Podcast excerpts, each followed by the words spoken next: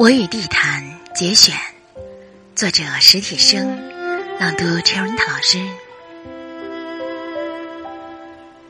有些事只适合收藏，不能说，也不能想，却又不能忘。他们不能变成语言，他们无法变成语言，一旦变成语言，就不再是他们了。它们是一片朦胧的温馨与寂寥，是一片诚实的希望与绝望。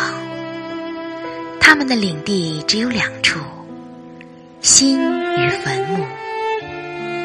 比如说邮票，有些是用于寄信的，有些仅仅是为了收藏。